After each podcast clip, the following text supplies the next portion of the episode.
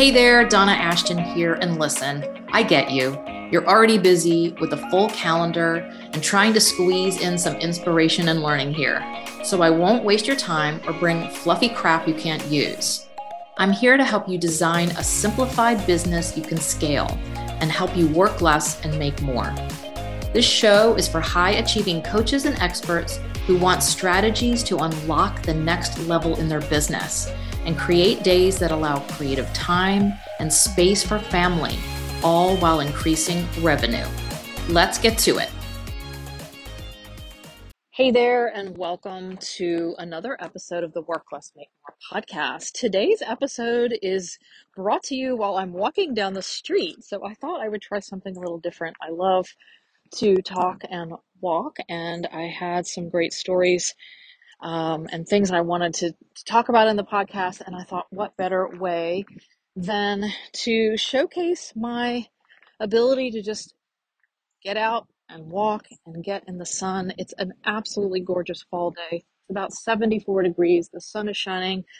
Not a cloud in the sky. I just drove back from Charleston for a entrepreneurial like networking meeting and I've got a short time before I have to jump on and do a podcast episode with a guest expert. So I thought I would bring this to you as I was driving and was thinking of this um, based on what one of the speakers there was saying. And on the way home, I thought this is a really great topic for a podcast. So here I am recording it. And that is a marketing lesson that I learned years ago when I was starting my flower business. So we're going to rewind time back to, gosh, I'm trying to even remember when this was. Maybe 2008 ish. And my kids were young. Um, and I wanted to have my own business, and I had started some other little things around gardening.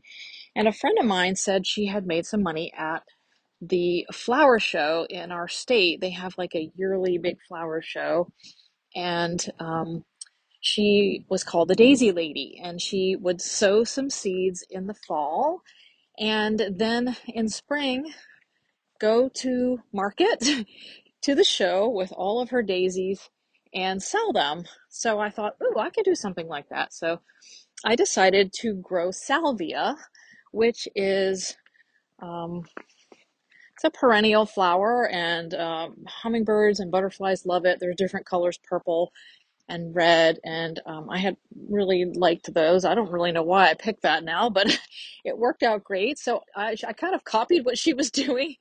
I bought a whole bunch of one gallon pots and dirt and pallets and set this whole little nursery up in the backyard. And in the fall, I, you know, filled my pots with dirt I seeded the pots and then all winter long kept them, you know, watered and fertilized.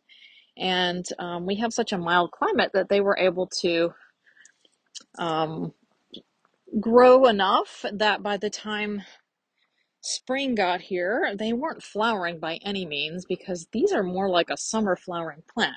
I had some really healthy looking plants, but nothing that was flowering, or maybe one or two might have just started to bud up. Then hauled all of these plants. I'm not trying. I should I should know how many I had, but uh, they were hundreds. I want to say.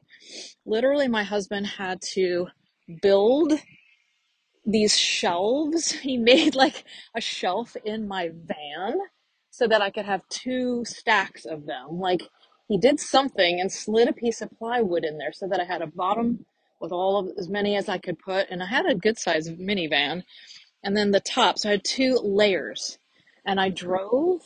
See, it was about an hour and a half to the place, and um, you know, I really had no idea what I was doing.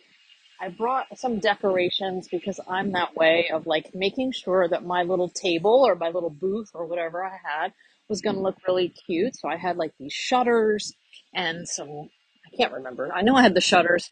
I probably had some little watering cans and like a nice little tablecloth to put over it and had this little, maybe, you know, eight by eight foot little like place. So I remember driving up and kind of unloading all my plants. Of course, other people had all kinds of stuff, and most of it was flowering, beautiful plants and hanging plants. And, you know, this was probably in March, I want to say, which is pretty early, um, you know, for things to be blooming, especially perennials that you only started back in the fall.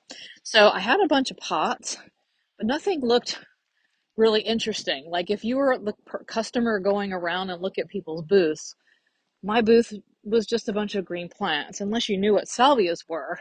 So I remember my first day just sort of standing around and not selling a whole lot. And I thought, what am I going to do? Sell these plants for five dollars a piece? I think that's what I had the price on them. I'm I sold a few, but I, I remember coming home going, oh my gosh, what am I going to do with all these things? I've got to sell them. So I went to work because after walking around the whole place myself as a bystander, well, I have nothing going on over here at my booth. Let me walk around for a few minutes and just seeing what everybody was doing. I'm like, I had a cute booth, but the plants were not spectacular, right? They were not in their prime. And, you know, that's what these garden centers will thrive on, right? In fact, like when I go to Lowe's and I see a bunch of plants that are on the, the half off rack, I can tell I'm a total like gardening geek. Um, I say, why? These plants look fine. And they're like, well, they're just a little bit past their bloom prime and we need the space for the new ones that are coming in. I mean, I think that's what it is. Like they, they sell what's in bloom, right? That's because that's when people come, they look at it and they go, oh, it's so beautiful you know, not a lot of people maybe know about gardening that much, or they don't have the foresight to go, oh, yeah, that's going to be beautiful in three months. They want something that's blooming right now. And when they're coming to the flower show like that, that's what they're looking for for the most part. Or they need some reason to buy. So I went home and I was like, how can I stand out? What could I be that would be interesting because I was planning to make some money from this. Like I'd spent months tending these plants, done all of this stuff, rented the booth, drove an hour and a half each way, back and forth. And, you know, I had young kids at home. Luckily, my husband was so sweet to watch them for this weekend thing. And so I spent the evening creating hummingbird gardens. So I printed out, now this is way back when printers were, you know, not that great, and printing out pictures of hummingbirds on these salvias. I printed out all kinds of pictures showing what these plants were going to look like because even if they weren't in bloom, I could represent what they're going to look like in just a few months to people. And I decided instead of just selling each plant for $5, that I would sell a hummingbird garden. I think I probably sold five for 20 bucks. I'm trying to remember now. And I thought, well, I can sell them separate, but I'm going to be here not selling anything. So I went back, and what I would do is take, like, I had like maybe four or five different types of plants, and I combined them in a little pack and tied a ribbon around it and stuck a beautiful, like, picture in the middle showing what they were going to look like and with hummingbirds all over them. I sold like hotcakes. I couldn't get enough done. I came home and then brought back another bunch and really probably sold about 90 to 95% out of my plants because I looked around and instead of just standing there hoping to sell, I created desire. I created hummingbird garden. Like, who wouldn't want to buy a hummingbird garden, right? They were perennial flowers.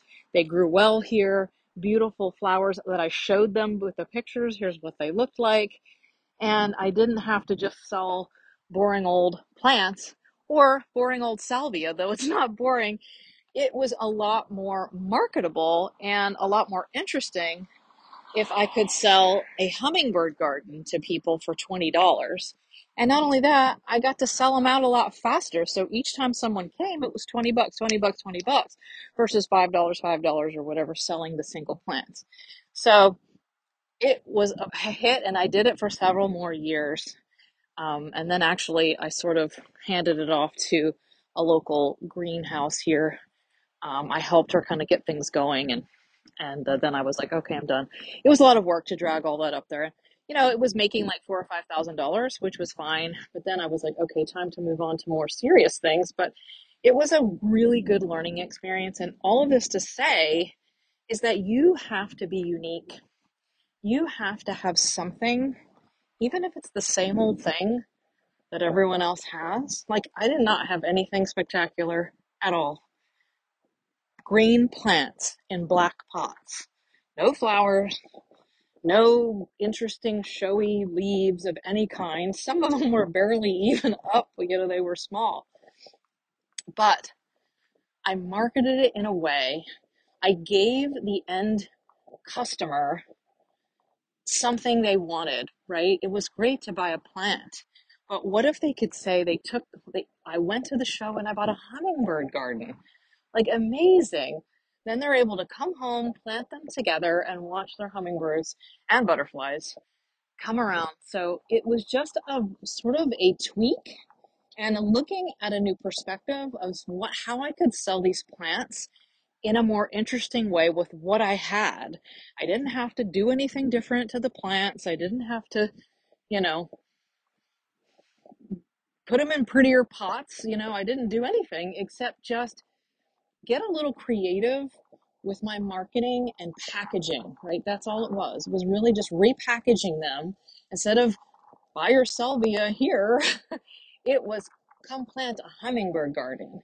And not only that, it was just a lot easier to sell them in chunks, in packages rather than one offs. So if you are still selling one off projects, one off hourly sessions, or coaching packages where you're just selling, you know, your hours for dollars, and you're like, oh, I'll just do a consult for $75, you're missing the mark here. So I want you to think about what is your hummingbird garden? What is what you do that's a little bit unique? And just like me, I didn't have to go do anything mm-hmm. else or get anything else. I just thought in a different way, printed a few pictures and wrapped them around with a with a rope or a ribbon and it became a hummingbird garden. So I want for you to find the hummingbird garden in your business. Things that people want. And again, I wasn't selling a green plant. I wasn't even selling a beautiful flowering salvia. I sold hummingbird gardens, right? We want to sell what people want. And yes, that, that consisted of five beautiful salvia plants. That wasn't what I was selling because that was a flop. and if I had continued that way, I would have brought home a whole lot of plants and wondered what the heck to do with them. Maybe my yard would have been filled with salvia, but much better to sell them. And the lesson that I learned on marketing and how to do that, I don't know that I even really realized it until much later. You know, what that really was and, and where that came from, I don't know, but I'm sure lucky that it did. So I want to pass that along to you. And I'd love to hear from you you know what your hummingbird garden can be how can you just tweak something a little different how can you package your things up into more of a leveraged package or a group package or something and sell something really exciting versus just a session all right until next time i'll see you then I hope you got some juicy nuggets to inspire and show you simplifying and scaling is easier than you think. If you're ready to tame the chaos of your business into a simpler model while increasing your impact and income, grab my free Simplify and Scale template at donnaashton.com forward slash template or check the link in the show notes. See you next time.